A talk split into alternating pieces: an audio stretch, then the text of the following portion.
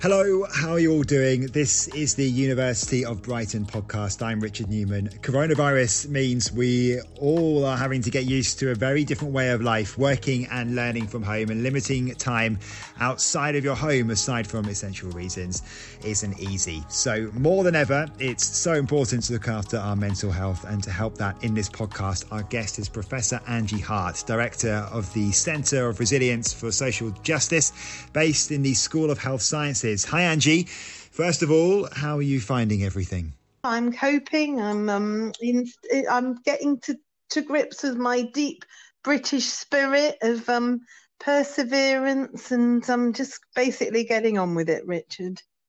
It is all a, a bit odd, isn't it? And certainly taking some time for us all to get used to. We're going to talk about taking ideas from resilience research to help support well-being. I think it'd be good, first of all, for you to define how you and the university department uh, defines resilience. A lot of people may look at it as just get on with it, um, but how but how how do you define it?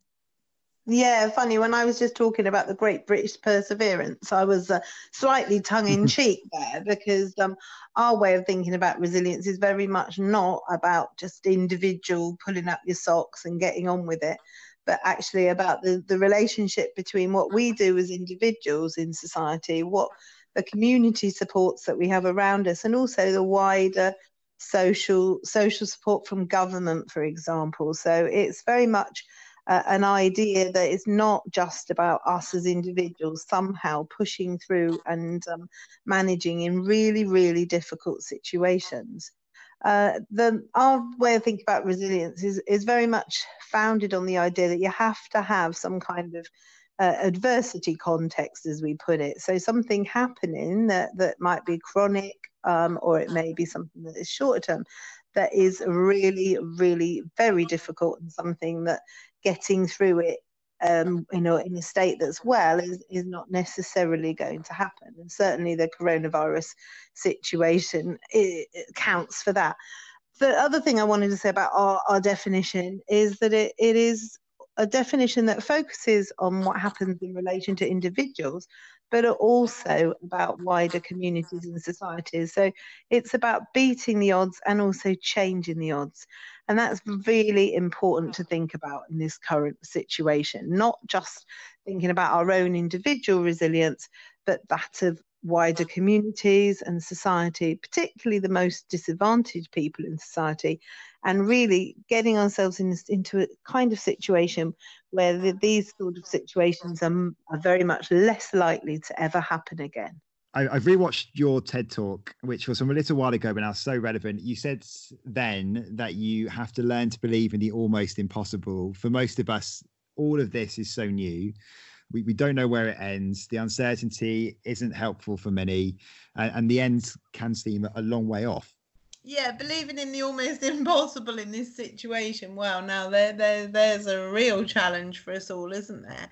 So for me, the key components of that would be one one thing to just keep plodding on, doing absolutely everything you can to get through the day, day to day. You'll you'll you'll be needing in these situations now to be prioritizing the basics. Are you sleeping? Are you getting food to eat? Are those around you getting the are you supporting the most vulnerable people that you're in contact with. And if you aren't in contact or you have no people in your life who are who are really vulnerable get some. It's an easy thing to do. There's a there's lots of volunteering opportunities out there. But so um, attending to our basics and it really concentrates our minds these kinds of situations around what we really need in life for one thing as well so that's uh, one part of it. The second part is around what we do about the future. And a part of our resilience approach is always thinking about a view to the future. Um, but not in this situation, a view to the future, so much so that you're um, catastrophizing and, and surrounding yourself with other people who are catastrophizing. So I'm quite protective myself about my own mental health. I only watch the news once a day because otherwise it sends me into a panic sometimes. I choose to um, read more positive uh, news stories where I can. I, I spend lots of time talking to people who have a more positive outlook whenever I can, and things like that. And also, I have a real tenacity about trying to do things that are difficult. So again, you know, for any of us, there are some things now where perseverance is really going to come in, and we just need to to really, really work hard and, and crack on. With, with, for example, getting our shopping, these basic things that before we just took for granted. We're all of us now, and some more than others, uh, are struggling to get the basics sorted the other thing that I also think is very important for those of us who are more privileged is to be constantly thinking about other people and um, our own privilege and, and actually just not be moaning all the time. So we've got a decent house to live in. We haven't got children with complex needs in a tiny little one bedroom flat somewhere. Um, and we some of us have got gardens. So really we're um, we're very lucky compared to many other people. And that can be very protective to really understand your own pri- privilege and be grateful for it. Yeah, absolutely. And for a lot of people, this virus will be especially stressful because of those situations. We've got a lot you know a lot of people like you say are very fortunate that this really is their key concern at the moment but for a lot of other people this is you know this is something which you know they're already very stretched as it is in terms of their own maybe their own mental health and the coping mechanisms but this is something that's on top of it and it's it's they're going to struggle even more. Well i've just read a blog by someone who is um, severely disabled and housebound uh, anyway and um, her blog basically says, well, you know, the rest of you are getting a little little taste of what it's like for me in my daily life. Actually, I can't go anywhere. I I'm housebound. I don't. There there aren't public transport options that serve me and um, I have very little online community because um, there's lots of online things that you can access, for example, Pilates or yoga or something. But I can't actually. I, I find it very very tiring to do that, and um, and once I do that, I'd rather have some kind of a community around it. But but normally it's just me stuck at home. Um, so that is those sort of things are very very salutary, I think, and I do hope that this this experience is going to could really show some of those of us who are more privileged that will shine a bit more of a light on the lives and, and day-to-day practices of other people that we just don't really have any insight into. I was going to say that actually, in that um, obviously it takes a certain amount of time to form habits and new behaviors, and we don't know how long this is going to last for. It could be quite a while. So I guess one positive that may came come out of this is that like you say, people that maybe are a bit more privileged can think about their community, can think about people that are more vulnerable, and it's all wired into them going forward when this is all over. Yeah, I'm really hoping that that's the case. I mean, for me, I've been juggling for many years, being a, a, a, a very privileged academic with um, supporting and caring for my three kids, all of whom have got complex needs and um, were in foster care in their early years. So that, that's been quite, and that actually puts me in quite a good place for coping in this situation because I am actually very used to dealing with really, really complex situations, juggling difficulties, supporting other people. This is all my daily practices anyway.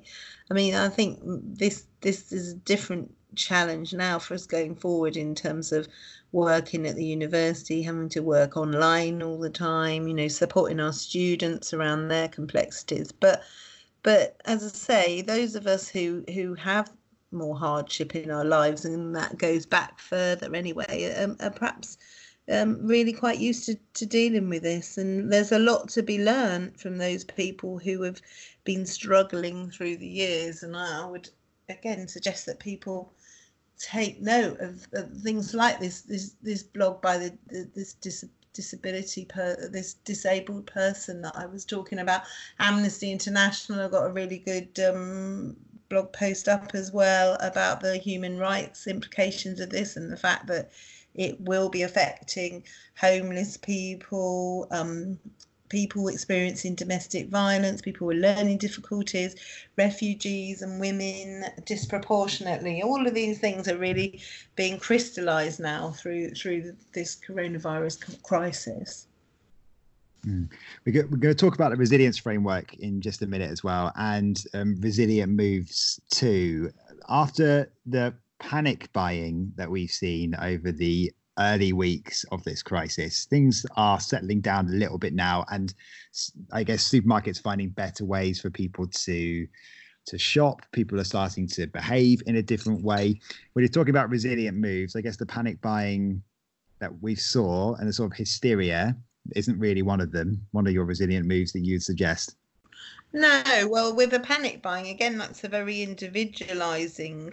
It's a very, it's a concept that makes us think about ourselves, isn't it? Unless some of the what is was perceived to be panic buying was actually people buying on behalf of their communities. And I know someone was telling me in a very distressed way that they they they had actually been hit in a shop by someone buying nappies both because they were buying nappies and actually the na- and a number of packets of nappies, but the nappies were for a number of different households. So again, you know, some people w- would were not panic buying; they were buying on behalf of other people. But in some ways, some of the panic buying is actually um, rational responses in in very, very, very difficult situations. And um, I think supermarkets bringing a sense of order um, in terms of making sure their, their their shelves are restocked um, quickly and that they have good queuing systems and all that. All of these things are very, very, very helpful for people to have some sense that that that they're being looked after.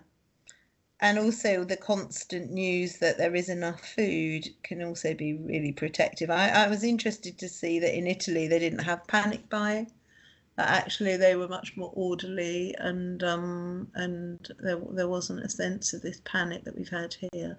But also to think about for everybody who's panic buying, there are also a lot of people at home who weren't able to get to the shops because of their disabilities or they were elderly or, or poorly or isolated. And um, I'd like to see even more efforts going forward into supporting those people, whether or not they're on this list of um, one and a half million people um, identified by the government with particular health concerns. Because there's a num- lots of disabled people, for example, um, who fall between the stool of getting really good social care support and um, being out there on their own. So um, I'm my I'm thinking about what what any of us can do for those people living in our streets, in our communities, in our localities. I, I guess a lot of us will be feeling, uh, you know, very different right now. What sort of before we get get on to sort of resilient moves, ways that people can can sort of help themselves and others uh, what sort of symptoms could we be looking at seeing in ourselves which we may need to feel like we need to act upon from this situation?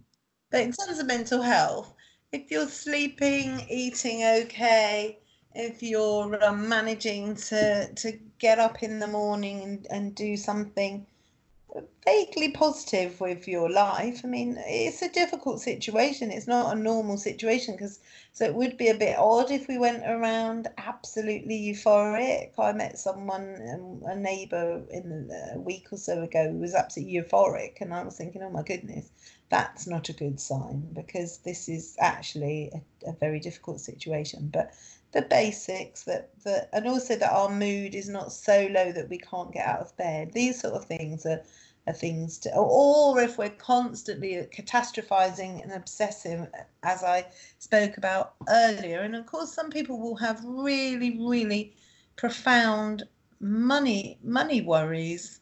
And there are lots of people who lost their jobs. You know, one of my own children who, who was who found a job and it was very difficult for him to found find a job because he's got a learning disability and lots of other complexities and he's just lost his job. You know, people out there are losing their jobs. So um, and I've been supporting him around that, trying to help him we have a view to the future that there will be he will get a job again in the future and help him with sort think about his monetary situation I mean, it's important for us all to find ways to get through this sort of strange existence right now. So can, can you explain the, the resilience framework and how it might be applied in, in the current climate?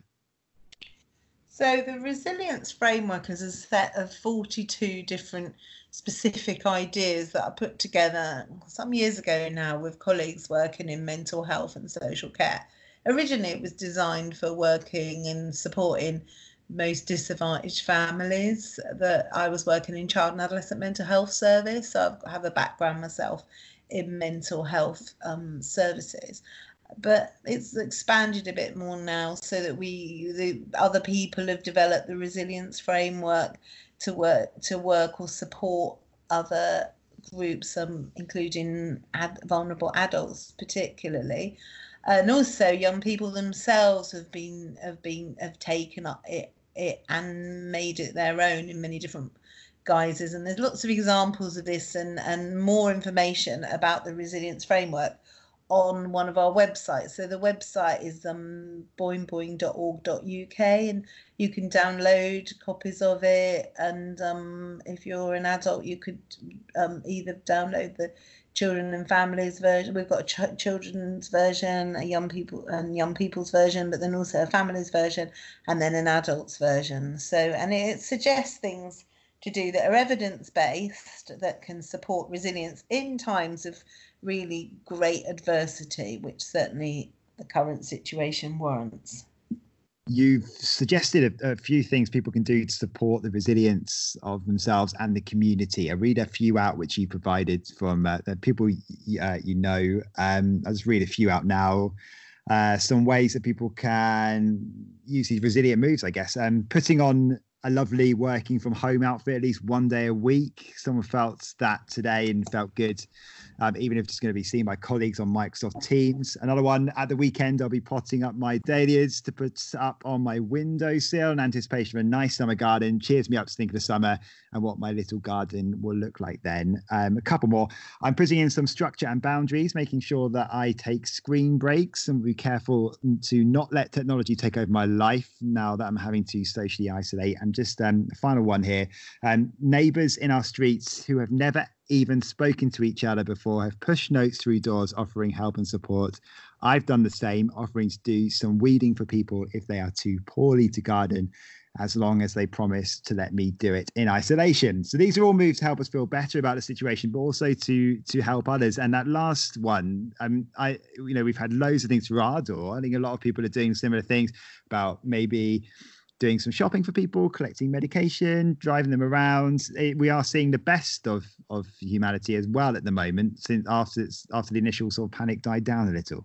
Yeah, um, one thing I'm thinking about in terms of resilience moves is to try and, and think also about the idea of a slow move rather than a quick move because people seem to be really rush in to support, help, work, you know, do all these things. We've all, many of us have been working flat out ever since this has all kicked in. And I think now perhaps is the time to be thinking about what I might call slow moves. So, um, making sure that you really do not overwork, that you're not constantly on the internet, which again, we know that the internet it doesn't anyway doesn't have the greatest benefits for people necessarily for their mental health. There's a lot of research both in relation to children and adults that show that ex- over excessive internet use can be can, cannot be good for you. So we need to be mindful of that both individually and as a university. And um, that also we need to be careful about what what what the consequences might be of all this internet use further down the line, not just in terms of mental health, but also about in relation to our own privacy and things like that. We're all rushing at the moment to use Zoom, for example. Well, the Ministry of Defence have just basically said that they're no longer using Zoom because it, it's it has security risks. So we have all these tech companies taking all our data, all our data, and we just quickly sign a form saying, "Oh yes," and don't read it properly but what is that what's happening later on? I think everyone in the university needs to be mindful about that we need to think that through. Um, also i'm just thinking about family life at the moment particularly for people who are living with in really tri- difficult situations and we'll be having staff and students who are in that, that those situations and um, just trying to carve out some personal space in your house, even if it's or, flat, even if it's a favorite cushion or you know um, a small chair that you can just say that this is my chair that I'm returning to. Can we all agree that we've got our own little spaces here? I've got a friend who um, has got a mum coming to stay, and again, their house is absolutely tiny, so there's they're having to change around everything in the household to have um, the mum to stay and those sort of situations already she's thinking carefully through where where they're going to be able to carve out some personal space and also some time whether they're going to take it in turns to actually be allowed to watch the telly and things like that these simple things. Um, i also wanted to say something about what people and their partners or um, husbands wives um, uh, civil partners, how how things may be in that sphere because you've got to take the long view around all this. Being around someone for that amount of time is is really really challenging for relationships. So again, perhaps have half an hour a day when everyone in the household is able to say what they feel about the situation and and um, how the family is coping together and bring up any difficult difficulties and, and try to resolve them together in that half an hour, dedicated half an hour space. That's a good tip, and uh, uh, and one of the things we keep hearing about as, as well is for you know families spending a lot more time with each other at the moment. It, it's both a good and a, and a, and a bad thing. Um, you could look at it two two ways. We're hearing a lot about homeschooling, of course, and how people are parents are dealing with um, working from home, this new situation while working, they're trying to homeschool as well. But what about the, I mean, your experience as a child and family psychotherapist, what about the children? I mean, how, how, how are they feeling in, in this situation? This is a, they being taken away from from their friends in school and you don't really know when you're going to be able to see them again it, it's it's it's tougher for younger people isn't it yeah it's it's certainly tough for young people it's um, particularly tough for the for the young, the vulnerable young people who are actually many of whom are still going to school. Remember, and that on that front, I'm really pleased that the government have actually recognised the the needs of the most vulnerable children in in this country, and and are actually um, still have, have still got a system of free school meals and are in many cases providing schooling or a safe space for those children, some of whom won't actually be terrible always terribly safe at, at, at home. So, in terms of homeschooling for children of um, many parents, many people uh, in that situation will just get on with it and will do a good job of it. And I've already heard lots of tales from, from colleagues and friends of mine who are um, more more privileged in society around how they're managing that, how their team teaching their children and and, and are managing their work. But for for the children, of course, some of them again, I, um, many kids I know are just getting on with it. Some kids they're just really good at getting on with things, and again, limiting their access to the internet is really important in terms of them not catastrophizing or reading things that are much too too adult for them. I think that's important. I think there might be a temptation now if you're working at home and your kids are around to just think, oh well, let them they're they're quiet and they're on the internet, but that's that's that's potentially storing up difficulties for the future. Um, there are a number of good books around that can support children at these times through thinking about their anxieties uh, always having a space for children to talk about their anxieties, but again, not all the time. There's a balance here. Um, I again, I'm really quite in favour of this half an hour a day idea that you have a dedicated bounded bounded space to talk about anxieties, concerns, and it can become a bit of a family ritual. Right, let's all sit down for our daily chat, kind of debriefing, a family debriefing. It's a good idea. Um, so my heart really is um, and my energies are more with those children who um, don't have parents who are going to be able to homeschool them properly and and um, those children who who don't have parents necessarily who are going to be able to talk through the difficulties with them. Children in foster care children in children's homes you know all of these children are children that that need need all of us to be thinking about them and thinking what we can do about them. I think the, the concern I have about the neighbourliness is that many of us who are more privileged, uh, we live in streets where other people are generally more privileged. So um, I know there's been a lot of that, that people are putting notes through each other's doors. but again i'm thinking how i think it's important for all that we do that in our streets that all of us who have more privilege in society do something for other people who really haven't. And there are mutual aid groups around that i think would be good to get involved with and or lobbying the government writing to your mp i've certainly written to my mp um, absolutely outlining the that i thought that vulnerable people who um, are in, living in rented accommodation, for example, or um, people in precarious employment should be given more space in the daily press briefings that that the government have been have been giving out. So things like that are really, I think, are crucial in terms of beating the odds and changing the odds because it's easier for those of us who are more privileged to beat the odds for us in our individual circumstances. We we know that that in that doing things for other people and supporting other people is also protective for our mental health.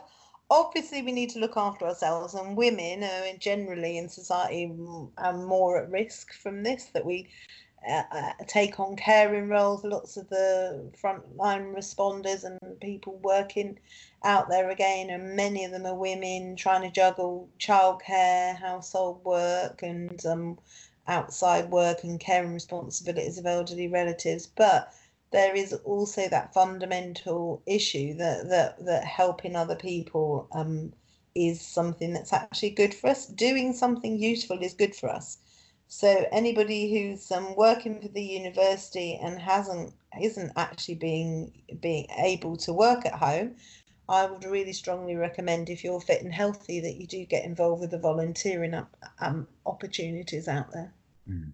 All good advice. We'll pop some links um, about Boing Boing in the in the podcast description, and in that you'll be able to find out more about uh, the resilience framework as well. Uh, we did toy about whether we were going to do this at the end of the podcast, Angie. We do it at the end of each one, but um, I think we're going to go for it because we need to have a bit of uh, just just a bit of fun at the end of each podcast and yeah. questions from your work. Um, first one, very quickly, what advice would you give to your younger self? Just um, analyze carefully what will matter down the line. So I'm a really highly emotional person and I get into a stew over things that might not necessarily matter and I've actually forgotten about three weeks later. So very, very important to um, underreact in situations where you might overreact, I would, would have said to myself. Hmm.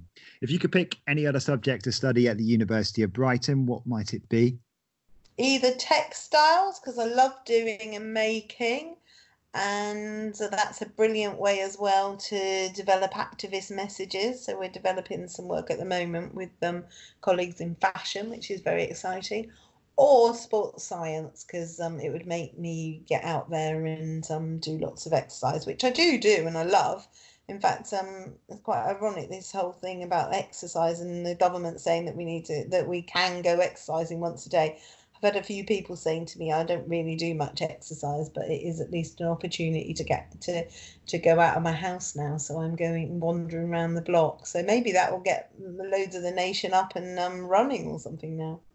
Yeah, uh, good advice. Um, can you pick a favourite place in Sussex when we when we can get out and about? Rottingdean Seafront. There's this wonderful bench there where I look. It overlooks the sea. Um, I'm sitting there with my takeaway coffee in a reusable mug, mm, sharing an ice cream from the local shop um, if I'm lucky. And this this is for me is a really what I call a safe space in my mind. The sea's calm. It's absolutely beautiful. And um, a few years ago, I suffered from post traumatic stress disorder because my sister died under very tragic circumstances and it was really it's a really calming kind of place in my mind to go back to that I used when I was trying to work through through what had happened. And it's really really helpful. And again it's a really good thing for people now. Another tip is if you're if you're getting yourself into a state you know, find, think of a place in your mind where you have been really, really happy and content and go there, go there in your head and really get a sense of what it's like. Feel that, feel the texture of the place and what the weather's like and all that into some detail. And it, it that's, that's a really good technique to help people calm themselves down. When we can all go out and about again and freely move about and do whatever uh, we like to do in uh, in the Brighton area, what would you what what would you advise people do a visitor that comes down here for a day? I would advise they go to some of the quirkiest pubs and bars in the, in the in in in the country. So we have some fantastic places. I'm very uh, one of the things I love nothing better than is to be hanging out in a, a, a bar that's run by by gay gay Brightonians, for example, the Bedford Tavern. That's that's like someone's sitting room. That pub. It's absolutely lovely. Real mix of people. Um, I took my mum there, and she did karaoke for the first time, singing "Tie a Yellow Ribbon Round the Old Oak Tree." She said she'd never do karaoke, but they got her up there singing. The Queen's Arms, where you see some great acts, and um, a real, really good way to lose yourself in a crowd and, and just have a real laugh and let your hair down. Cool. Um, final few questions. Tell us something interesting about you, which a lot of people may not know. Well, according to my Fitbit, I'm in the excellent fitness category for a woman of my age. Now, I'm quite, I'm really quite podgy, so you might be very, very surprised at that. And finally, if you could pick three people to host for a dinner party, who would they be and why? Well, right now, frankly, nobody because I'm quite peopled out, ironically, but working online. I'm and, also all the people I'm supporting and liaising with. I feel like I actually I'm I'm the lot I'm not lonely in the slightest, and I'm spending a lot of time communicating with people. But if I did, if I really had to, I would definitely pick Boris Johnson. So I could, on the one hand, wow him with my amazing culinary delights, which I absolutely love cooking. So um, that'd be that'd be lovely. But also help him commit to raising higher tax, raising tax rates. Some of the things that I feel really fundamentally are important. I thought he could slip some legislation in now, raising the rate of the higher higher tax rate because there's always this argument that people will lose the country and I'll be and I'm thinking well they can't go anywhere now so he could do that would be really good. Uh, also paying essential workers like care staff, cleaners and delivery drivers properly and really rebalancing the idea in society about who counts and who should be paid um, a decent wage and I'm hoping this will this will create a massive shift in that and um, also making sure that those most vulnerable, the ho- homeless people, people with learning difficulties, refugees, are, are, are, looked after during the crisis. We really hear very little about those on the on the press briefings, and I've I've listened to every single press briefing. Then, of course, I'd have someone who make me laugh. Julia Davis, who's absolutely a comic genius. She's um, one of the people behind she's on Gavin and Stacey, for example, because having a life for me in these situations is so important. Watching comedy programs rather than scary dramas. I'll be the last person to watch anything horror related or cr- criminal uh, things around crime and murder, but just good old fashioned fun and laughter. But then I'd only invite them. I wouldn't invite anybody else because I'd have my husband here, and who I would wouldn't be able to not not invite to my dinner party. And um, I think four people's enough for a dinner party because um, there's loads of washing up afterwards, and also you really get to talk to people. That's it for this podcast. Thank you so much to Angie for her time. Hopefully, plenty in that interview, which will help you through this strange time. You can subscribe to these podcasts via most apps Spotify, Apple Podcasts, TuneIn. We're on a lot of them. Search University of Brighton. We'll be back next week. Thanks for listening.